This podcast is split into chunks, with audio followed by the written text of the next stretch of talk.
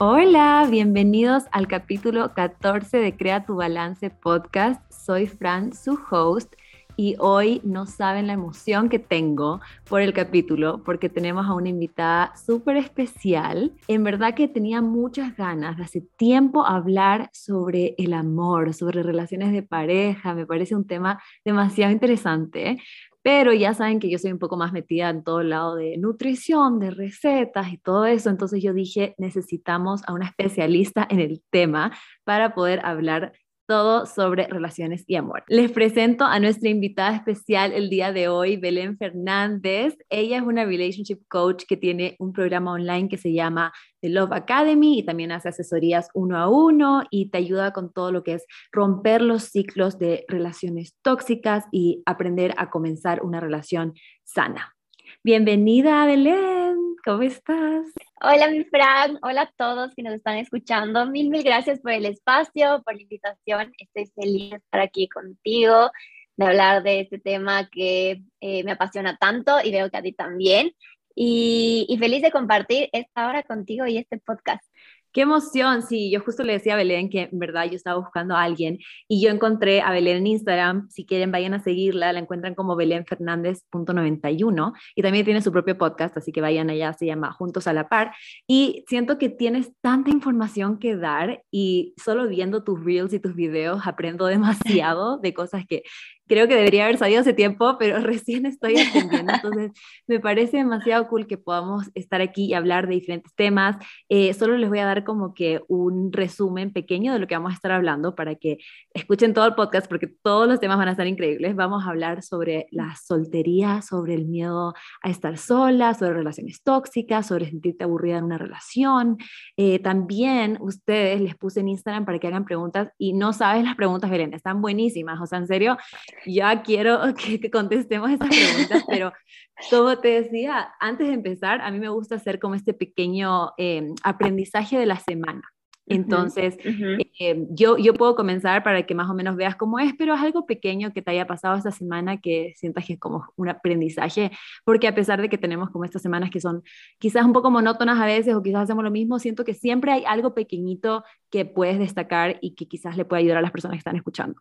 Así que totalmente. Voy a empezar súper, voy a empezar con mi aprendizaje de la semana. Esta semana aprendí, bueno, esto literal es como un aprendizaje un poco literal, porque aprendí a sacar sangre, a pinchar, aprendí a, a colocar suero.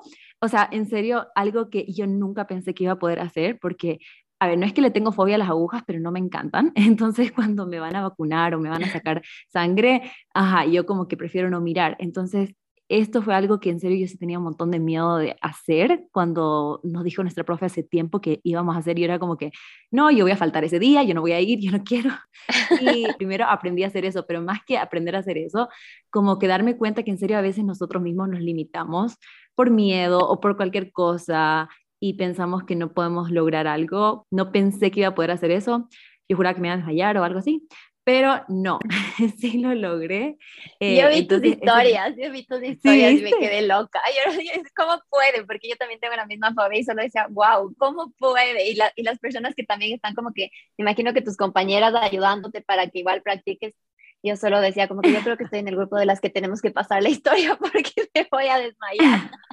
Literal, es que por eso yo siento que en serio yo pensé que no iba a poder, pero ajá, o sea, me sorprendió un montón que, que lo haya podido hacer y siento que ese es como el aprendizaje que tengo. A veces pensamos o nos limitamos y es como que yo no puedo hacer eso, pero a veces literal, falta ese empujoncito que igual no es que no te va a dar miedo, te va a dar miedo igual, pero siento que te puedes animar, lo puedes hacer y al final logras cosas que ajá, nunca pensabas que podrías hacer. Así que ese es mi aprendizaje de la semana. Y solo quería como que agregar una cosa porque sí. son las coincidencias de la vida. Justo hace dos semanas eh, yo había escuchado en TikTok em, un video que decía como tus, tus miedos se convierten en tus limitaciones y es justo lo que estabas hablando ahorita.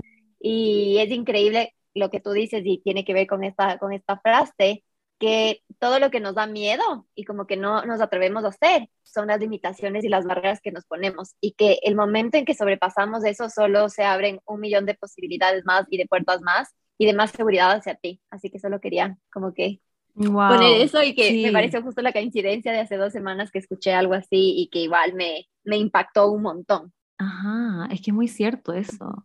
sí, sí, totalmente. Cuéntanos. Y bueno, mi aprendizaje de esta semana, esta semana para mí fue un poco estresante por trabajo, por diciembre, y justo el miércoles, una, una de mis mejores amigas eh, me dijo como que, oye amiga, eh, hay de este psicólogo y este coach que es súper, súper famoso, que se llama Bob Proctor, están sacando un programa de cinco días sobre como manifestación, abundancia y cómo planear tu 2022. Y es algo que yo estaba buscando eh, un montón en estas fechas para tener como que más claridad en todos los proyectos que se vienen y cómo proyectar la empresa de coaching ah, en el 2022. Entonces, eh, justo me metí.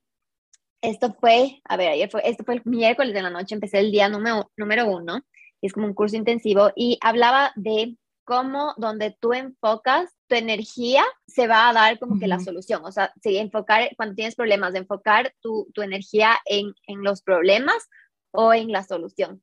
Y desde ahí van a, a, partir nuevos hábitos o viejos hábitos que te mantienen como que justo en lo mismo de siempre y con los mismos resultados. Como cuando rompes tus paradigmas, rompes tus creencias, rompes tus hábitos, eh, ahí es cuando ves mejores resultados. Si siempre trabajas desde lo mismo, desde el mismo pensamiento y mindset, vas a, siempre, aunque te esfuerces, aunque tengas todo el conocimiento, vas a obtener el mismo resultado. Y justo el jueves en la mañana tuve como que un problema, eh, igual del trabajo, con una aplicación y unos cobros que estaban haciendo de más. Y, y mis viejos hábitos hubieran sido como que estresarme y solo como pelearme con mi mamá porque es algo con que yo trabajo con mi mami y cosas así.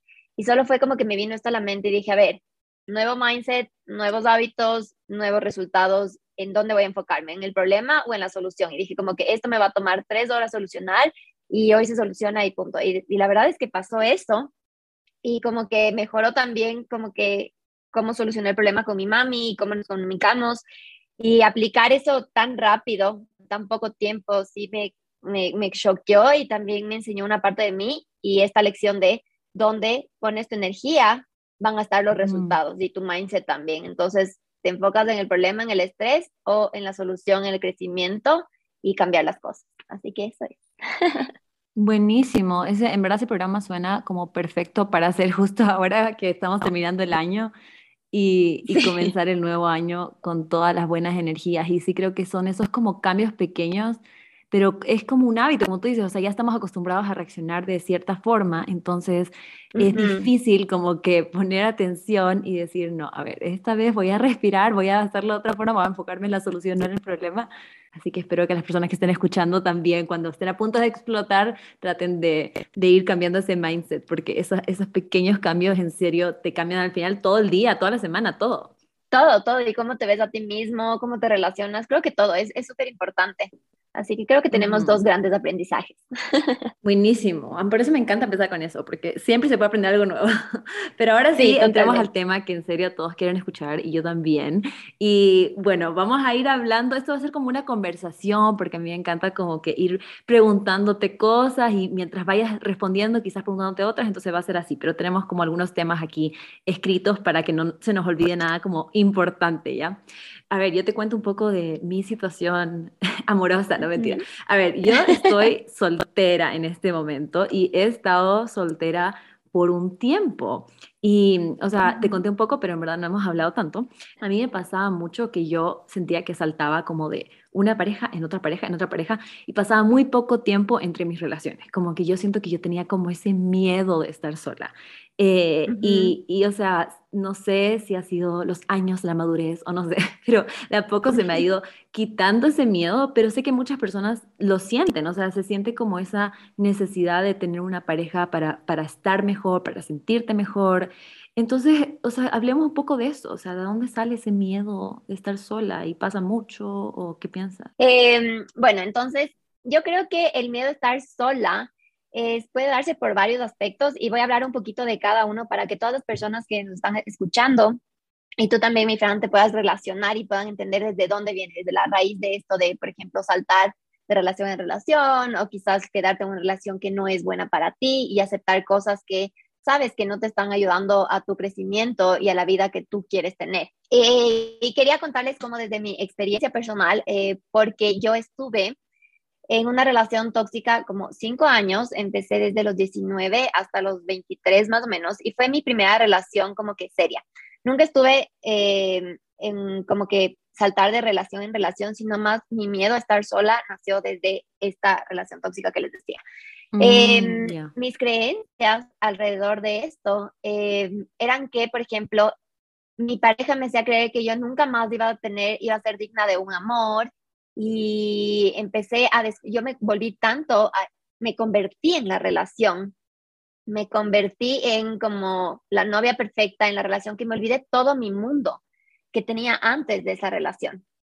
Entonces yo sentía que si bien tenía mis amigas, si bien tenía obviamente mi familia, yo no sentía que estaba conectada hacia ellos, sino que todo mi mundo era mi pareja y mi relación.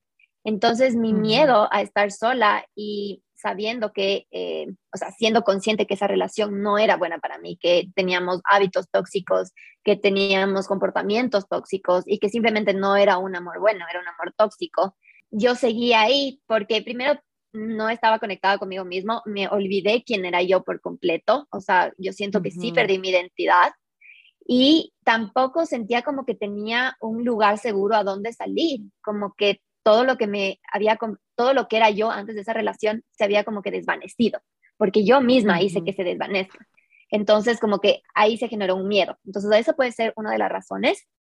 Otra de las razones, por ejemplo, puede ser porque cuando eras pequeña, cuando fuiste pequeña y hay, hay personas que han tenido como que familias un poco conflictivas o papás poco afectivos. Entonces, al tú estar en una primera relación o en algunas relaciones y al sentir ese amor que nunca tuviste alrededor de tu infancia o tu adolescencia, es como que te aferras a eso y solo te sientes merecedora de un amor en pareja. No existe como que ni el amor propio, ni el autoconocimiento, ni como que esta fortaleza de tener la familia. Y eh, lo único que necesitas de este, es de esta validación y este amor de estar en pareja. Y por eso te aferras tanto a esto que tienes miedo a estar sola. Otra opción también puede ser, por ejemplo, que vivimos en idealizaciones y en expectativas. Entonces siempre pensamos que la vida perfecta o que uno de los goals de, más importantes de nuestra vida es estar como que en pareja y el estar sola significa fracaso, el estar sola significa que se te vaya el tren, el estar sola significa que no cumpliste con el checklist que socialmente está bien visto, o que tus amigas ya están en pareja o ya se estén casando y que tú estés sola hace que tú prefieras estar en pareja, así no sea bueno, pero por lo menos siempre estoy con pareja y nadie va a poder decir nada más. Y también viene de, este, em, de este miedo como que a qué es estar sola, como este mal concepto de qué es estar sola. Y aquí es impresionante porque también hay los dos extremos. Hay este extremo de que mm, estar sola eh, es malo, como que siempre tengo que estar con pareja porque no sé qué es estar sola, no me gusta estar en mi casa, entonces siempre busco estar con amigos o en fiestas o en cosas, en actividades que haya otra gente, no necesariamente relaciones de pareja, pero también se puede ver en eso, esas personas que no pueden estar en su casa y que siempre tienen que estar con alguien más, como que evitan esa soledad para eh, como encontrarte contigo mismo, hacerte preguntas incómodas, ver cómo está tu vida y simplemente afrontar esas cosas que nos dan miedo, esas barreras que tenemos. Ese es el un extremo. Y el otro extremo es de estas personas que han hecho mucho trabajo interno, y eso me pasa muchísimo, que han hecho eh, mucho trabajo interno y ya se han conectado con ellas y se han reencontrado y de repente es como que no, no, no necesito una pareja nunca más en mi vida, como que yo me puedo dar todo. Y también es este mal concepto de estar sola y como que solo pensar como que el mundo exterior solo me va a hacer daño y entonces solo yo conmigo y así estoy bien y así voy a vivir bien y nadie me va a hacer daño. Entonces hay como que varios aspectos y todo depende incluso desde tu niñez o hasta tus experiencias de vidas o traumas que has tenido en la relación. Ajá, sí, o sea, siento que, bueno, todo lo que dices tiene demasiado sentido y creo que algo que pasa, no sé si has visto em, esto, pero yo siento que con amigas que, como tú dijiste que te pasó a ti un poco, te olvidas un poco de quién eras tú antes de la relación. Entonces, como que qué miedo volver a estar sola si ya ni siquiera te acuerdas quién eras cuando estabas sola. Entonces, siento que eso pasa un montón y me dio risa lo que dijiste al final porque me sentí demasiado identificada con el de que ahora yo estoy trabajando un montón en mí misma y como que ya me siento súper bien sola y todo y literal siento como que bueno, ya no necesito, ya para qué. Entonces me sentí súper identificada con esa segunda que dijiste, pero, pero ajá, al final es como un extremo también. Em, y creo que lo de la presión social, por lo menos a mí sí, a veces me afecta en el sentido de que también por la edad, y es como que, ay, pero a esta edad, por ejemplo, un montón de mis amigas o personas con las que fui al colegio, la universidad, ya se están, eh, ya se están casando, ya están con hijos algunos, otras embarazadas, y es como esa presión de como que, y tú sigues soltera. Entonces, como... Exacto, que se te está pasando el tren. Ajá, entonces sí, definitivamente siento que eso puede afectar un montón. Y, ah, y ajá, o sea, y creo que al final del día, algo que yo me di cuenta para mí es que sí siento que es importante conocerte a ti primero antes de estar con alguien más. No sé si estoy como equivocada, pero yo siento que cuando yo estaba con estas parejas, yo todavía no siento que me conocía a mí misma, sino que era como un poco ser la persona que esa pareja quiere que yo sea. Entonces, será importante primero eh, un poco conocerte a ti misma, saber qué te gusta a ti antes de como estar con cualquier persona o qué piensas de eso?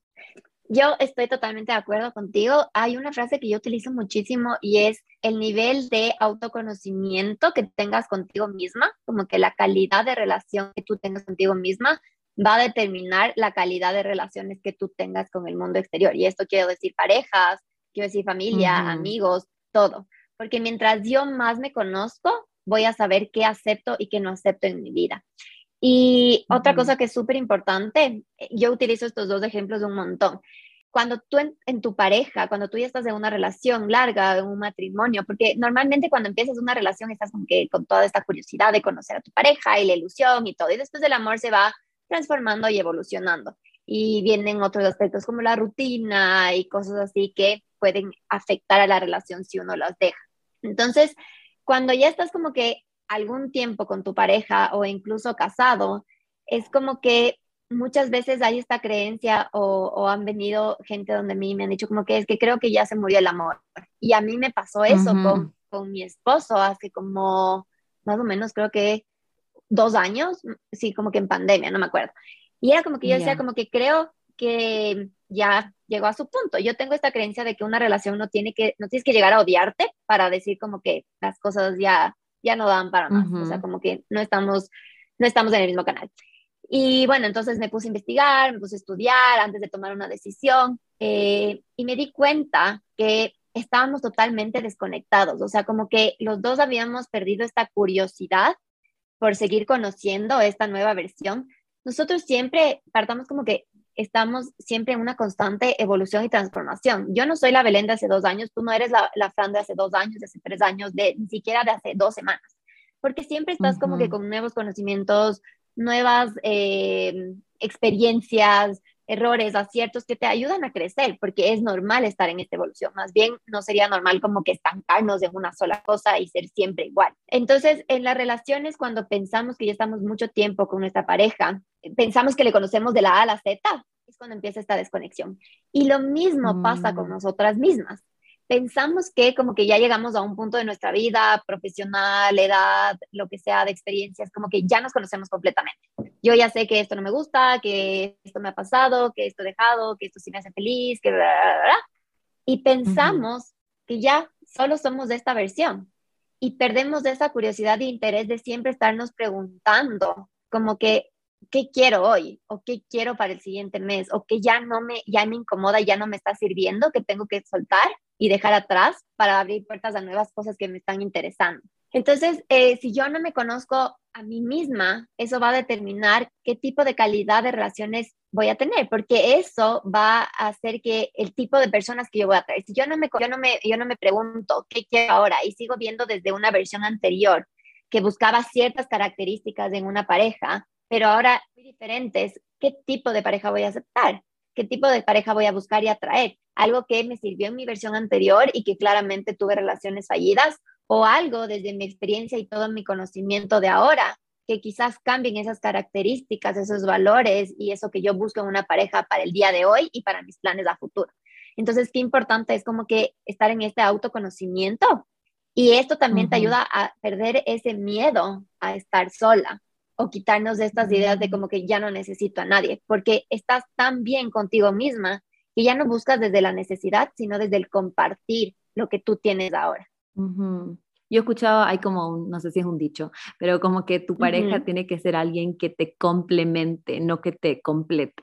Y, y, creo que lo que dices de como crecer es tan importante porque yo también he visto personas que comienzan su relación, digamos, a los 15 años y todavía, ajá, o sea, sus vidas van a cambiar un montón mientras vayan creciendo, pero hay dos cosas que he visto en, en relaciones así como estos de larga duración. Eh, uno, que claro, una de las personas en serio empieza a conocerse mejor a sí misma y se da cuenta que quizás quiere otras cosas y esa persona con la que estaba, eh, que quizás a los 15 años era perfecto para ella, ya después no, quizás no, no cuadra con lo que ella quiere en ese momento. Pero también he visto, en cambio, relaciones en donde los dos crecen como juntos, quieren buscar y aprender más sobre sí mismos para poder mejorar, digamos, eh, mejorarse a sí mismos primero y seguir juntos y como crecer los dos juntos en esa relación.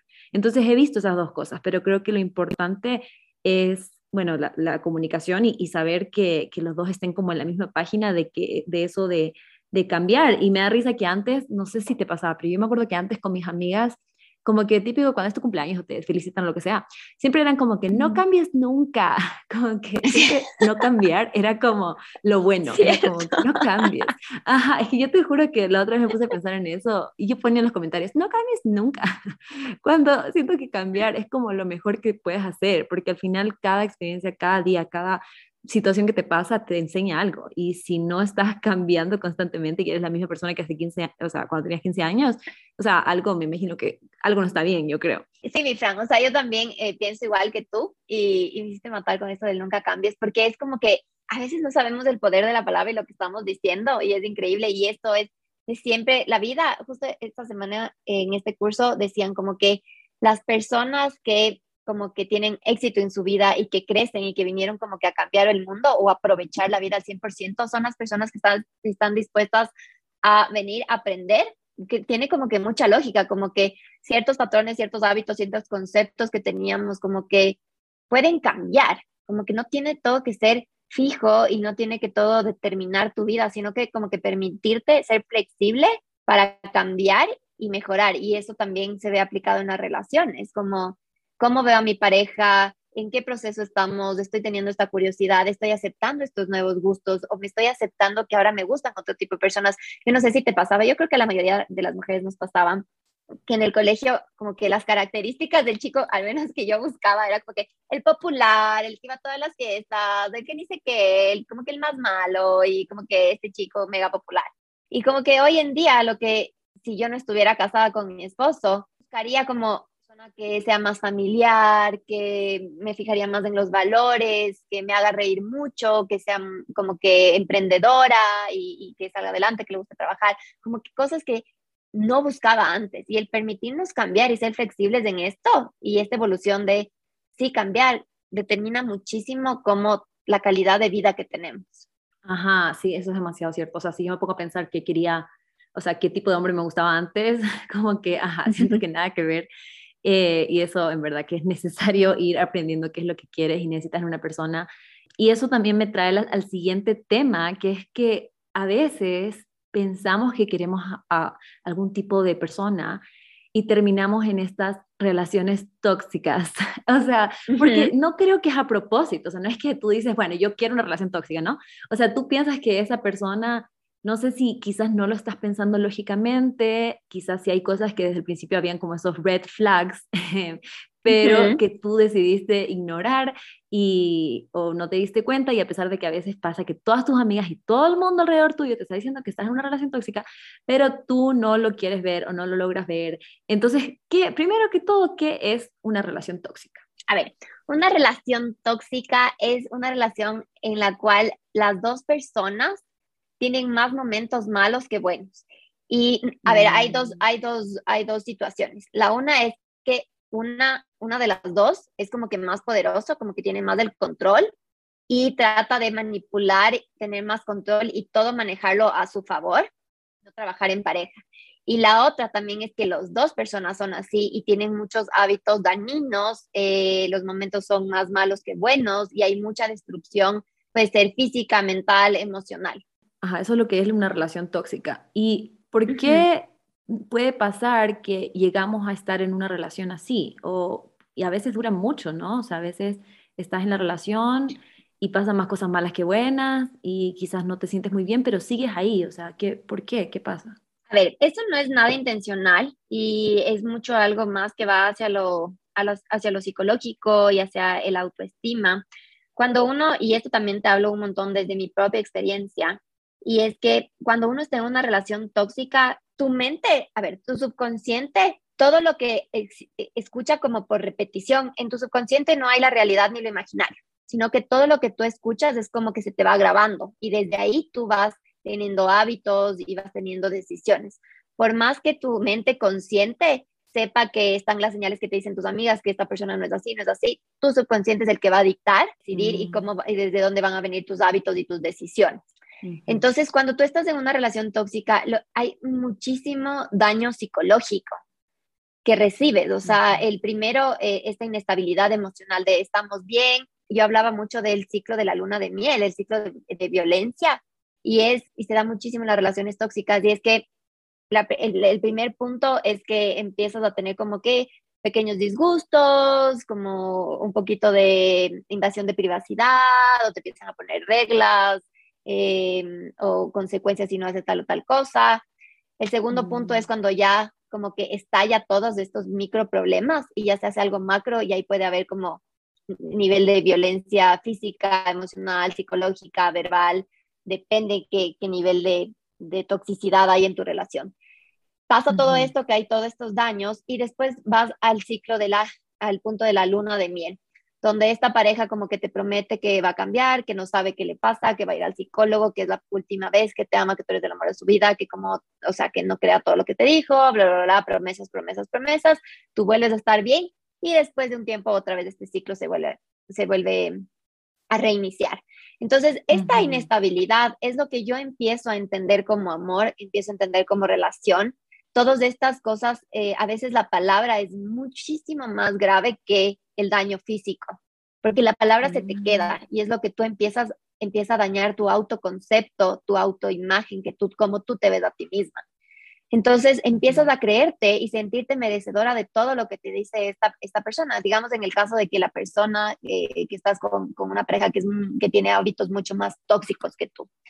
Y puede ser como eh, narcisista, manipulador, etc. Entonces todo lo que te dice esa persona, tú te lo vas a creer porque es algo que escuchas todos los días. Y ya hasta como que se te vuelve un hábito o incluso una adicción, el como que estar mal, como que estar relativamente bien, después estar súper mal, tener estas peleas y después como que tener estas mega reconciliaciones y como que el amor que te juras. Y tu cerebro es increíble como solo no empieza a entender cuál es la realidad y o empiezas a vivir en promesas, idealizaciones o expectativas o en recuerdos como que cuando al principio estabas bien y todo era amor y paz y, estabilidad, y como que estos recuerdos empiezan a generar idealización, expectativas, y tú te convences a ti misma que tú puedes cambiar esa pareja. Y poder salir de esta relación es, eh, es posible, no, no es algo intencional que uno quiere seguir o uno quiere seguir en esta relación. Como les explicaba, es algo totalmente psicológico y que ya se te va un poco de las manos. Y el primer paso es darte cuenta.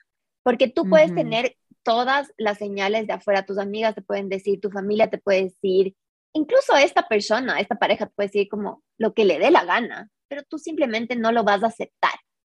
No vas a aceptar que esta pareja no te está dando el amor que tú te mereces, porque tú ni siquiera ya sabes qué es lo que te mereces. Es lo que hablamos al principio de vas perdiendo tu identidad, tu voz y todo lo que tú eras, y solo tu mente se enfoca en estar bien con esta persona y solo en como que, que, estos momentos de estar bien sean mucho más largos que los malos y esta expectativa, idealización de que algún día van a ser felices por siempre y que no existe nadie más. Entonces, no es que una quiera estar en una relación tóxica, solo que te llegas a perder. ¿Y qué pasa? Eh, muchas veces es porque no tenemos el conocimiento necesario y no tenemos esta conexión con nosotras mismas, porque cuando tú ya te conoces, estás muy segura de lo que quieres, de lo que no quieres, de lo que buscas, que no estás buscando desde una necesidad, desde un miedo a una pareja, sino desde el compartir, no desde el que te completen. Cuando tú ves las red flags a tiempo, tú dices no desde la gratitud, como que de lo que me salvé, como que esta persona no está en mi lista, como chao, adiós. Y como que te agradeces de esto. En cambio, cuando tú buscas desde esta dependencia, desde esta necesidad, desde estos miedos, desde el que me urge, porque el que dirán, se me va el tren, tantas cosas como tú decías, como para sentirte completa, esas, todas esas alertas que tú veas desde un principio las vas a minimizar porque tu único objetivo es el estar en una relación con una pareja. Sí, y, y qué fuerte eso de que en verdad que cuando estás en el momento no te das cuenta, porque yo también me pongo a pensar en como mis experiencias y cosas que cuando yo veo atrás, yo digo como que, pero ¿por qué estuve con tal persona y por qué como que no me di cuenta? Y, y ajá, es algo que en serio siento que hasta que tú hagas el switch y tú te des cuenta que es lo que tú mereces, es súper difícil, porque yo puedo decir que muchas personas afuera me decían y todo, y yo literal ignoraba todo, yo como que no, todo es perfecto, y lo que dijiste eso de como recordar los buenos momentos, siento que eso me pasaba un montón, o sea, yo decía, bueno, tal vez hace esto malo, pero en verdad mira todo lo bueno, y como que tratar de convencerme a mí misma de que al final, en verdad que sí está, estaba bien la relación que tenía. Y, y después creo que hay otro extremo en el que, o sea, por ejemplo, no sé, digamos que estoy con una persona que, una relación tóxica y después digo, no, ya, esto no es para mí, ya, ahora sí, digamos que encontré a un chico que es súper lindo, todo perfecto, siento que en verdad no hay nada malo en sí con el chico, eh, como que nos llevamos bien, tenemos buenas conversaciones, nos divertimos, pero después viene este otro extremo que es como que, ah, pero esto es muy aburrido, o como que, no, ¿dónde está la emoción o, o la atracción así como que fuerte que quizás se sentía más con esa relación tóxica? Y entonces, ¿qué significa? O sea, ¿significa que estoy en otro extremo y que ahora necesito algo entre medio de la relación tóxica y el aburrido? ¿O lo aburrido está bien? ¿O por qué se siente aburrido?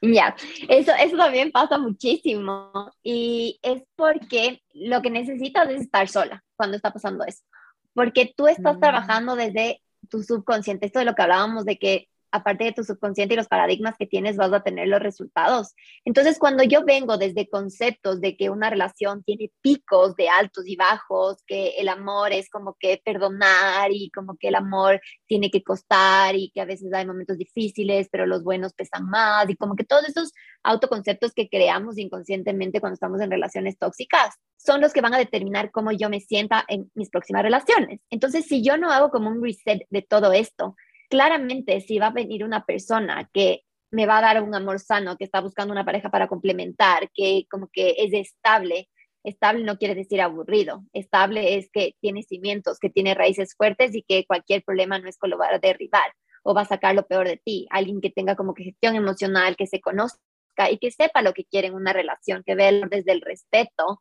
y desde el trabajar juntos, claramente no va a estar dentro de los conceptos que yo tengo desde esta zona de confort que yo ya sé. Cuando tú ya vives como que o una relación tóxica muy larga o varias relaciones tóxicas, es como que tú ya sabes cómo manejarte en estos ciclos, como que en esta zona de confort tóxica. Tú ya sabes cómo actuar, cómo vas a perdonar, qué es lo que te van a responder, tú ya te sabes de memoria cómo actuar. Así te haga daño, tú en esto ya dominas. En cambio, el ir a algo que no conozco, que está rompiendo como que los conceptos que yo tengo, a lo que yo estoy acostumbrada, que mis paradigmas como que chocan y es donde desde yo desde donde yo acepto las cosas y actúo, no me voy a sentir bien y voy a pensar y voy a poner palabras de erróneas en esa relación como es que es aburrido, es que capaz de esto no es para mí y capaz yo necesito como que otro amor mucho más fuerte o esta persona voy a ver todas las cosas malas para justificar que yo todavía tengo todavía estos hábitos tóxicos y que todavía eh, no estoy lista para estar en una relación y que todavía mi mente sigue programada para una relación tóxica. Entonces, el darme cuenta de eso es como que el primer paso, como les decía, es aceptar, ser humilde contigo y decir, ok, es momento de estar sola para entender qué quiero en mi vida. Entonces, no es que una relación buena es igual aburrida, ni una relación tóxica es un amor ideal y que eso es el amor tengo que aprender a saber mm. qué son los conceptos que me van a servir en mi vida, qué es lo que quiero, qué tengo que cambiar y desde ahí buscar las cosas. Sí, tiene demasiado sentido, porque sí es como difícil em, entender esto cuando estás con una persona, digamos que todo está bien y que en verdad esa persona te quiere, te trata bien y todo está bien, pero sientes como que falta algo y al final lo que falta es como estar sola un poco y conocer a ti misma y darte cuenta que quizás estás repitiendo esos patrones y, tratar de ajá, comenzar o volver a esa relación o otra relación saludable cuando ya estés con un mejor, digamos, mindset sobre, sobre las relaciones. Entonces, sí, sí te Totalmente. Eh, como que no solo tienes como que buscar el momento perfecto, porque hay veces que nos perdemos en esto, de como que no, todavía no me siento lista, no, todavía no me siento lista, y como que pasan años de todavía no me siento lista. Y también lo que puede pasar, que me olvidé de decirles, es que autosabotearte cuando tú no entiendes bien lo que quieres y siempre estás como que a la defensiva o comparando parejas con exparejas, comparando versiones tuyas, es como que si algo bueno te va a pasar, como no sabes cómo sostenerlo y cómo actuar, te vas a autosabotear y vas a buscar esta razón para que las cosas terminen y alimenten esta creencia que tú tienes sobre que no eras merecedora o era una relación aburrida o que las cosas del amor no es para ti y tienes que volver con tu expareja porque ella sí te amaba. Tantas cosas que pueden pasar. Entonces, es lo que tú dices, como que darte tiempo para estar sola y conectarte contigo. Y desde ahí no encontrar el, el, momento perfecto, sino tener claridad, algo que, que, quieras en tu vida, en tu pareja, tus objetivos, del estilo de vida que, que tengas, cuando ya tengas claridad. No perfección, sino claridad. Wow. Y bueno, acá hay muchas justo ahora estoy viendo ahora las preguntas que, que tienen por aquí y muchas están relacionadas a, los temas que estamos hablando y hay demasiadas preguntas muy interesantes, entonces creo que deberíamos entrar a estas preguntas para ver qué, qué quiere saber, qué quieren saber las personas. Así que eh, déjame, no necesariamente tenemos que meternos demasiado en cada una, ahí vamos viendo cuánto nos demoramos. Eh, a ver, acá dice, ¿se consideraría una relación tóxica pasar mucho tiempo junto con tu pareja? No, a ver, eh, lo que siempre digo es encontrar un balance y un equilibrio. Es cómo va a ser el balance y el equilibrio que va a ayudar en el que el tiempo de pareja sea tiempo de calidad, que no solo lo pases porque eh, tienes miedo a estar sola porque no tienes nada más que hacer o porque no quieres que tu pareja tenga otros planes y esté supervisando o esta dependencia de siempre querer estar con tu pareja. No, el tiempo de pareja que tú lo pases en tu día o en tu semana tiene que ser de calidad y el, la misma ilusión, el mismo amor y la misma importancia se tienen que dar también a los tiempos que eh, por separado, como que al, tiempo individual.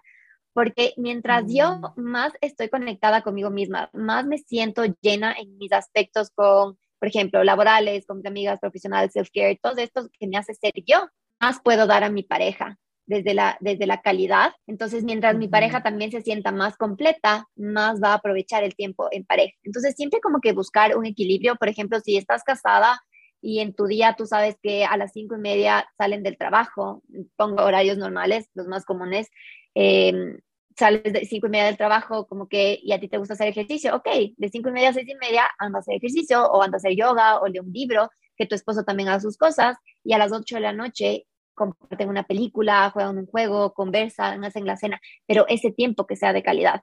No es que necesitas estar como que hablando todo el tiempo y demostrando que el tiempo es amor, sino es la calidad que tú pones en esos momentos. Sí, y eso también me, me recuerda como a, situaciones o relaciones en donde a veces esa persona se vuelve tu todo y abandonas a tus amigas o las dejas de lado y, o sea, me da un poco vergüenza admitir esto, pero yo sí fui una de esas malas amigas en donde cuando ya tenía novio casi que las dejé todas de lado y él era mi 100% y yo solo pasaba todo el día con él. Eh, entonces sí creo que, ajá, no es que es malo pasar todo el tiempo con, con, la persona con la que estás, pero creo que es ese equilibrio como tú dices, o sea, no dejar de lado las otras cosas que te gusta hacer y también tener el espacio para pasar con otras personas que son importantes en tu vida también, o sea, no, no dejar que esa persona se vuelva tu todo. Exactamente, yo también era como tú, exactamente igual, hasta que ya como que descubrí esto. Y también lo que pasa es que si tú no te das tu tiempo, después generas frustraciones escondidas y culpas a tu pareja. Entonces es importante mm, siempre tener este equilibrio. A ver, acá otra persona dice que si creen en la teoría de The One, o sea, de que hay solo una persona para ti en este mundo, como un soulmate. Yo creo, a ver, en mi experiencia, como que sí he tenido varios tipos de amores. Eh, creo que cada uno ha llegado a mi vida de cierta forma y ha dejado un aprendizaje. Y, mm, por ejemplo, tengo a mi hermano que está, ya está casado y va con su novia, ha sido su única novia y los dos los únicos y se aman por siempre. Pero lo que yo siempre digo y me ha cambiado la vida y sobre todo mi matrimonio es como tener un amor consciente. Entonces, no verte como que el de one y como que perderme en este objetivo, como que ya eres mi esposo y eres el amor de mi vida por siempre, sino elegirte cada día y elegir cada versión tuya, elegir cada cierto tuyo, cada error tuyo y ser consciente de quién tú eres cada día y por ese día te elijo. Y yo sé que mi esposo también me ve así. Y lo único que, o sea, y esto lo que nos ha traído es como más claridad y saber que si un día uno deja de sentir algo, va a ser real y no va a ser por cualquier concepto o cualquier cosa externa que esté como que nublando los panoramas, sino que simplemente dejaron de elegirte. Entonces yo creo que si hay personas que encuentran su amor por siempre y se, y se quedan como que con esa persona toda la vida, y hay personas que vienen a tu vida a demostrarte qué tipos de amores hay y son lecciones que tienes que aprender hasta ir conociendo. Y no porque estés casada es que va a ser para toda la vida, no. A mí me gusta como que siempre elegirlo todos los días. Sí, estoy demasiado de acuerdo. O sea, yo creo que yo antes sí era como súper así como esa, la película de Disney, El Príncipe Azul, como que hay una persona para mí en este mundo.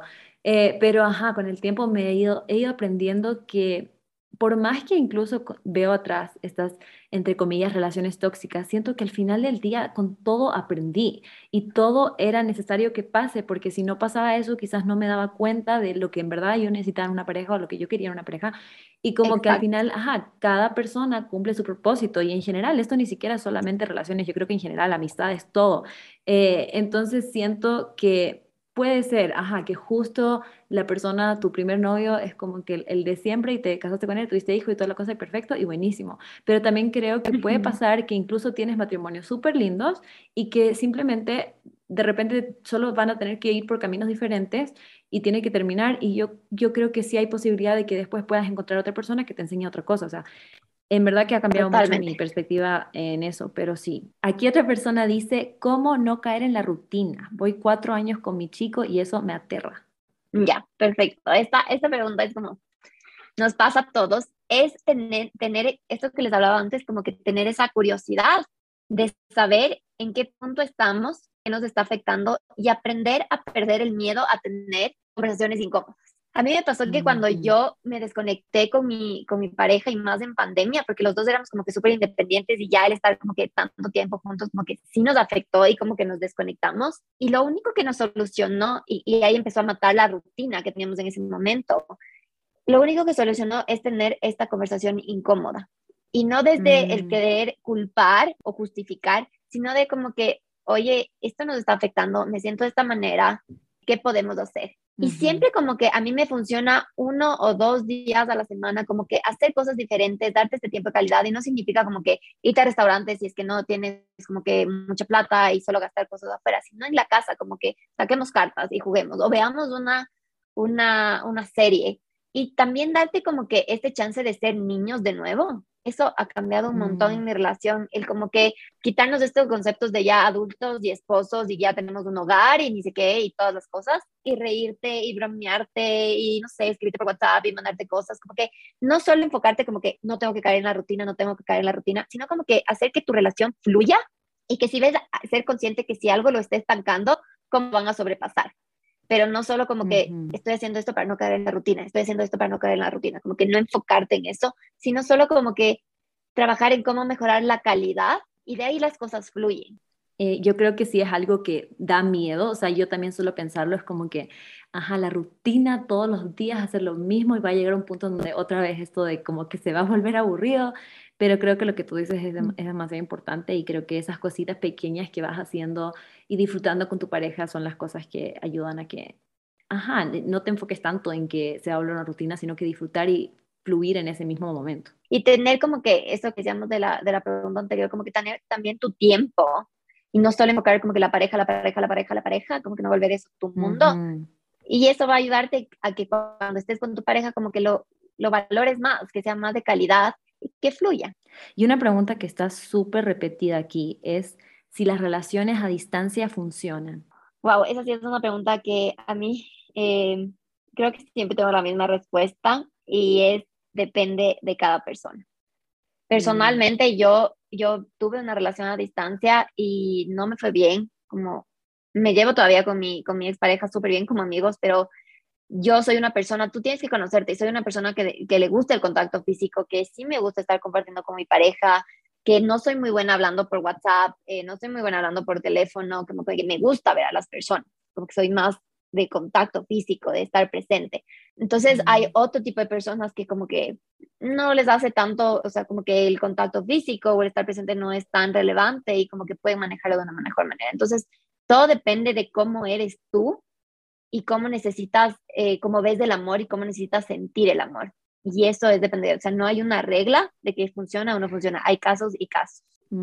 Sí, o sea, yo también tuve una relación a distancia y fue lo más difícil, o sea, creo que algo que sí es importante en la relación a distancia, por lo menos para mí, eh, eh, hubiese sido importante saber que en algún punto esto, o sea, que es temporal, digamos, saber en qué punto vamos a volver a juntarnos. Como que creo que si hubiese tenido eso, hubiese sido más fácil poder, como que si, bueno, solo son cuatro o cinco meses, solo es un año, o no sé, tener ese límite para mí personalmente, pero yo no tenía eso en cambio, era como que yo estaba estudiando en un lugar y él en otro lugar y a veces nos veíamos, pero, ajá, siento que era tanto esfuerzo y tanto, y no que no tengas que poner esfuerzo en tu relación, pero, pero creo que solo era muy difícil, era súper difícil y por lo que tú dices también, yo en cambio amo comunicarme por WhatsApp, yo puedo mandar voice notes de mil horas, eh, o sea, puedo, digo, no es que prefiero eso que en persona, pero lo puedo hacer, pero en cambio mi ex pareja, él no era, no, en cambio le costaba mucho, pero no es que porque, ay, no le interesa, no le importa, sino que como que no sabía cómo, o sea, no sé, yo decía, qué cortante, no me pone emoji, pero para él sonaba súper bien, entonces como ese tipo de cosas yo creo que sí es importante si es que vas a intentar hacer esta relación a distancia, como comunicarse y decir como que, a ver, o sea, si vamos a estar así, por lo menos, no sé, tratemos de hacer Skype o, bueno, ahora Zoom, pero sí, ahora cosas, como que ver quizás como formas en la que pueden hacer que funcione y ver cómo se sienten y a ver si, si funciona o no funciona y, ajá, pero sí, como que tener un plan. Eso. Sí. Eso, ajá. Un plan. Y, y, y saber que, o sea, como que yo creo que todo merece hasta un límite de esfuerzo y si esto ya te está causando como que, si el malestar es mayor, es cuando tienes que tomar una decisión. Eso es como que es súper mm. importante. A ver, acá una pregunta que me parece demasiado interesante. Dice, el impacto, ¿cuál es el impacto del ghosting en la salud mental de la otra persona? Sí, es súper fuerte porque es esta inestabilidad que hablaba. Entonces, es como todo lo que te causa inestabilidad en tu, en, tu vida va a romper con, conceptos, con tu autoestima, con cómo ves, cómo sientes, cómo actuar, vas a dudar de todo, va a quitar la, seguridad en ti. Sí creo que tiene un, impacto psicológico súper fuerte. No, no recibes ninguna explicación, te quedas en el aire, eh, no, no entiendes qué pasa, empiezas a dudar si actuaste bien o mal. Eh, entonces sí creo que tiene un impacto muy, muy fuerte. Sí, o sea, yo creo que en verdad es como, o sea, es que es tan fácil de hacer hoy en día porque literal solo dejas de escribir a la persona y ya pero, ajá, no es natural, o sea, al final del día, si fuéramos en persona, tendríamos que, no sé, juntarnos en algún punto, vernos en alguna parte, por último, decir, sabes que esto no está funcionando, no sé qué, pero, ajá, esto de solo ignorar y, y no contestar nunca más, o sea, siento que en verdad sí, sí es súper fuerte y súper feo. Y más si, y si más si como que creaste una ilusión o eres una persona que no eres muy segura de ti, como que estás dando este, como que oportunidad al amor, qué sé yo, depende tanto de la situación que te encuentres, puede afectar a niveles mucho más grandes. Pero sí, o sea, una explicación, no, no cuesta nada decir como, ya no quiero, no quiero nada más. Nadie está obligado a estar con alguien, pero sí es importante siempre dar un cierre. No tienes que justificar tu decisión, pero simplemente decir como, ya no quiero estar más. A ver, esta pregunta está súper buena. ¿Cómo saber si él, no, perdón, cómo saber si me gusta él o solo me gusta cómo me trata? A ver, hay un ejercicio eh, que te va a dar como que un poco de claridad y mm, es súper fácil hacer. Coge una, no lo hagas, en, eh, siempre los como que los ejercicios que mandamos en el coaching o como los psicólogos y eso, eh, es súper bueno hacerlos en un lápiz, escribiendo. Normalmente hay personas que lo hacen en su celular o en su compu, pero eso no es tan bueno porque es, es, como que un trabajo terapéutico y te ayuda más al, al subconsciente que se despierte y empieces a escribir. Entonces, yo te recomiendo que hagas un ejercicio que escribas todas las características que ves en él como persona como individuo y todas las cosas que Él te da. Cuando leas hacia dónde está yendo tu energía, tu atención y, tus prioridades, hacia cómo es Él, qué te atrae más, hacia cómo es Él o hacia todo lo que escribiste que Él te da. Y eso te va a dar un poco más de claridad de saber si es la persona la que te gusta o cómo te hace sentir. Mm. Sí, y yo también creo que escribirlo a mano como que tiene otro, o sea, otro impacto. me encanta escribir todo a mano. Entonces, definitivamente está buenísimo ese ejercicio. Hagan ese ejercicio. A ver, acá otra persona dice, ¿qué puedo hacer si mi novio es muy inseguro y siempre dice que no es suficiente? Eso no es un problema tuyo como pareja, sino ese es un problema mm. de él y que él lo tiene que tratar aparte. Las inseguridades vienen de nosotras. A menos que, o de nosotros, a menos que tu pareja, a ver, si tu pareja hace algo malo hacia ti que te hace daño, tú tienes el poder de poner fin a las cosas o también tienes el poder de que eso genere una inseguridad en ti, una nueva creencia y que afecta a quien tú eres.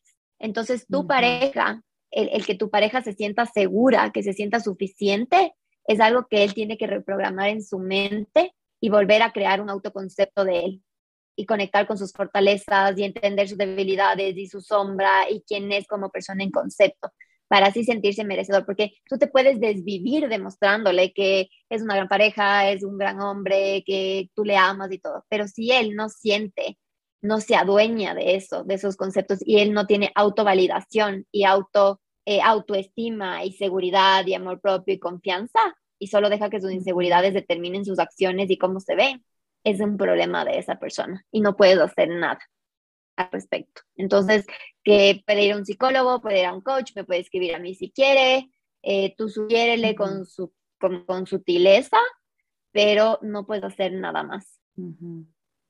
sí, es verdad. Acá otra persona dice, ¿qué pasa cuando hay desacuerdos sobre los deseos de ser padres, a pesar de que sí hay amor y fortaleza en la pareja? Ay, eso, eso a veces me pasa a mí. Sí. Estamos con mi esposo como en esa época, sí, porque, a ver, yo tengo 30 y mi esposo tiene 26. Entonces, ah, eh, hace como dos años, yo ya como que me vino este instinto maternal súper, súper fuerte. Y él tenía 24 años, jovencito.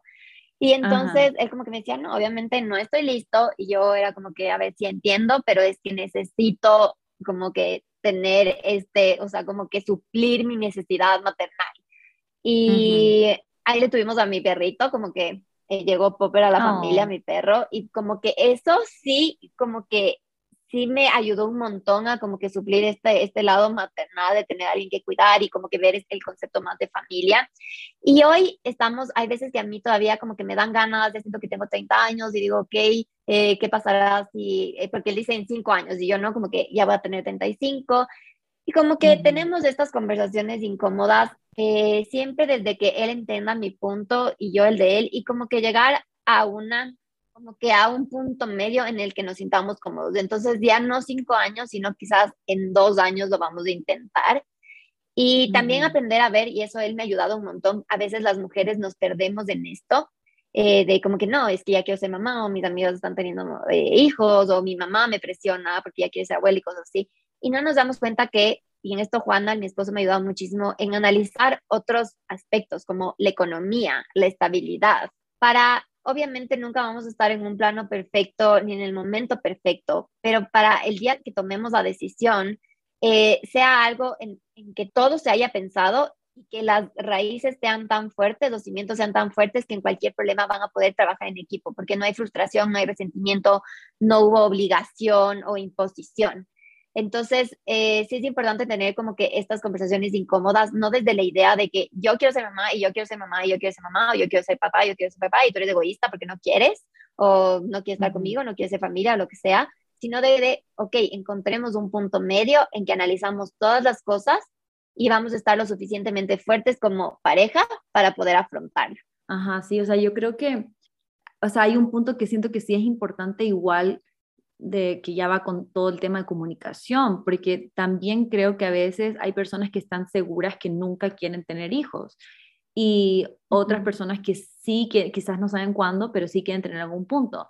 y siento que esas cosas sí son importantes de hablar y a veces no pensar que, bueno, pero le cambio su opinión después o quizás, ajá, ajá le, convenzo, no sé. Pero la cosa es que sí. siento que también es importante respetar como la decisión del otro si, si son así, digamos, un poco más radical, digamos. O sea, si ya eso es cuestiones de, ay, quizás en un año, dos años, ya y esas son cosas que pueden conversar y pueden ir viendo y pueden ajá, analizar la situación económica en la que se están y todas esas cosas. Pero si ya son como, yo creo que súper decisivo que yo no quiero tener hijos, no sé, por ejemplo, si es mujer yo no quiero tener hijos y el hombre sí quiere, o sea, saber esas cosas antes, no sé si, obviamente no es que le vas a preguntar la primera cita como que, pero ¿quieres tener hijos? No sé, pero quizás sí son cosas que deberías como cuando ya están, se están volviendo una cosa más seria y eso es algo que es importante quizás conversar porque al final sí he escuchado de casos en donde, ajá, ya llevan como, qué sé yo, cinco años ya se casan y al final están súper en desacuerdo en esa página y,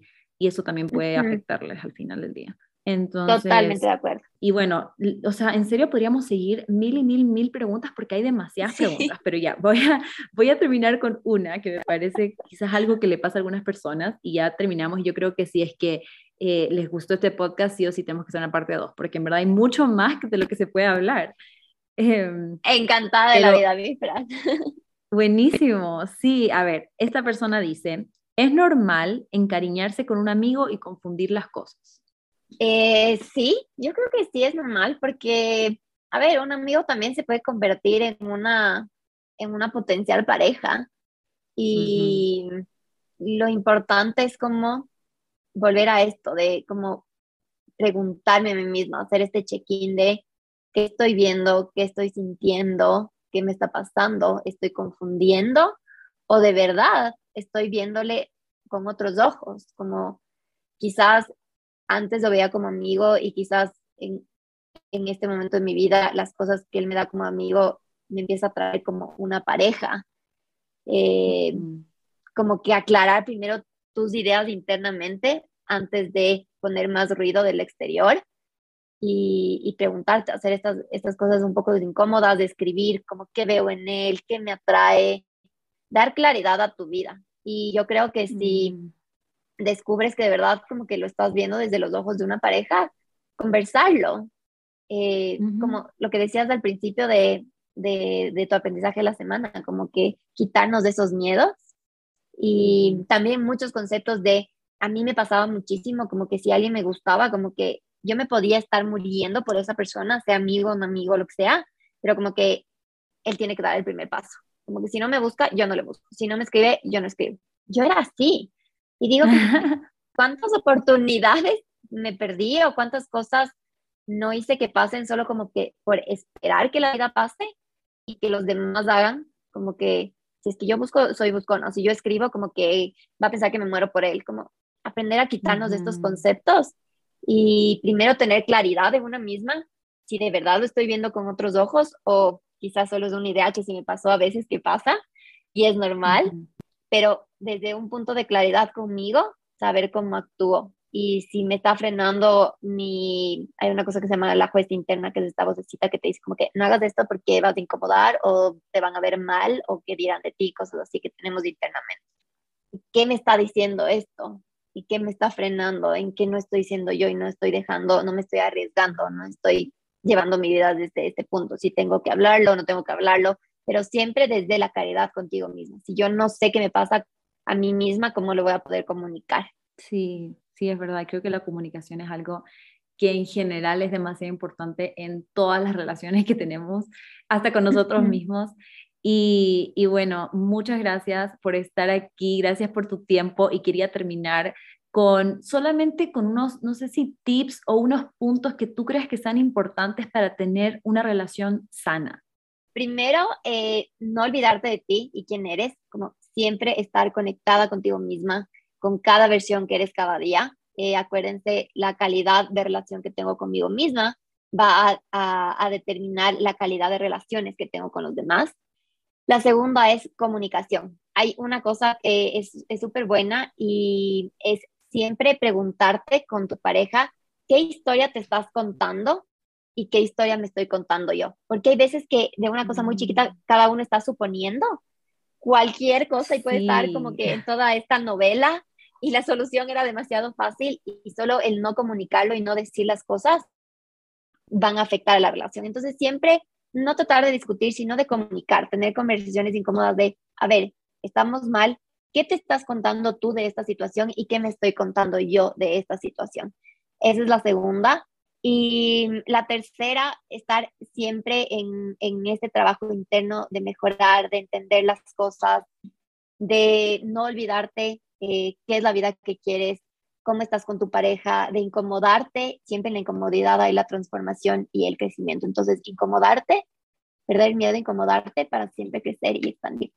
Buenísimo, ya saben. En verdad que muchas gracias, Belén, por estar aquí en este podcast. Eh, en verdad que era un tema que me parece demasiado interesante y que siento que hay demasiado más que hablar. Así que en serio que si, si quieres venir una segunda vez, estás invitadísima. Muchas gracias por tu tiempo, por tus consejos, por tus respuestas. Y ya saben, la pueden encontrar a Belén en Instagram como belenfernandez.91. Vayan a escuchar también su podcast, juntos a la par. Y no sé si hay algo más que quieras decirle a las personas que nos escuchan. Quería agradecerte a ti, Fran, por haberme invitado. De verdad es un honor estar aquí, eh, haber conversado todo esto contigo compartir nuestras experiencias, nuestros conocimientos y, esta hora contigo y con todos ustedes. Escríbanme si tienen dudas. Eh, yo antes, y eso sí quiero aclarar un poquito, antes solo trabajaba con mujeres, ahora ya mi público se está expandiendo. También doy asesorías para hombres, así que si eres hombre y estás escuchando y tienes como que alguna duda con todo esto, escríbanme. Y gracias, gracias por escucharnos, por permitirnos estar en su día y a ti, mi Fran, por este espacio. Encantadísima. Vuelvo para una parte 2. Buenísimo, súper. Si están escuchando esto, etiquétenos en sus historias para ver dónde están escuchando. Muchas gracias por estar aquí y nos vemos el siguiente lunes. Bye. Chao.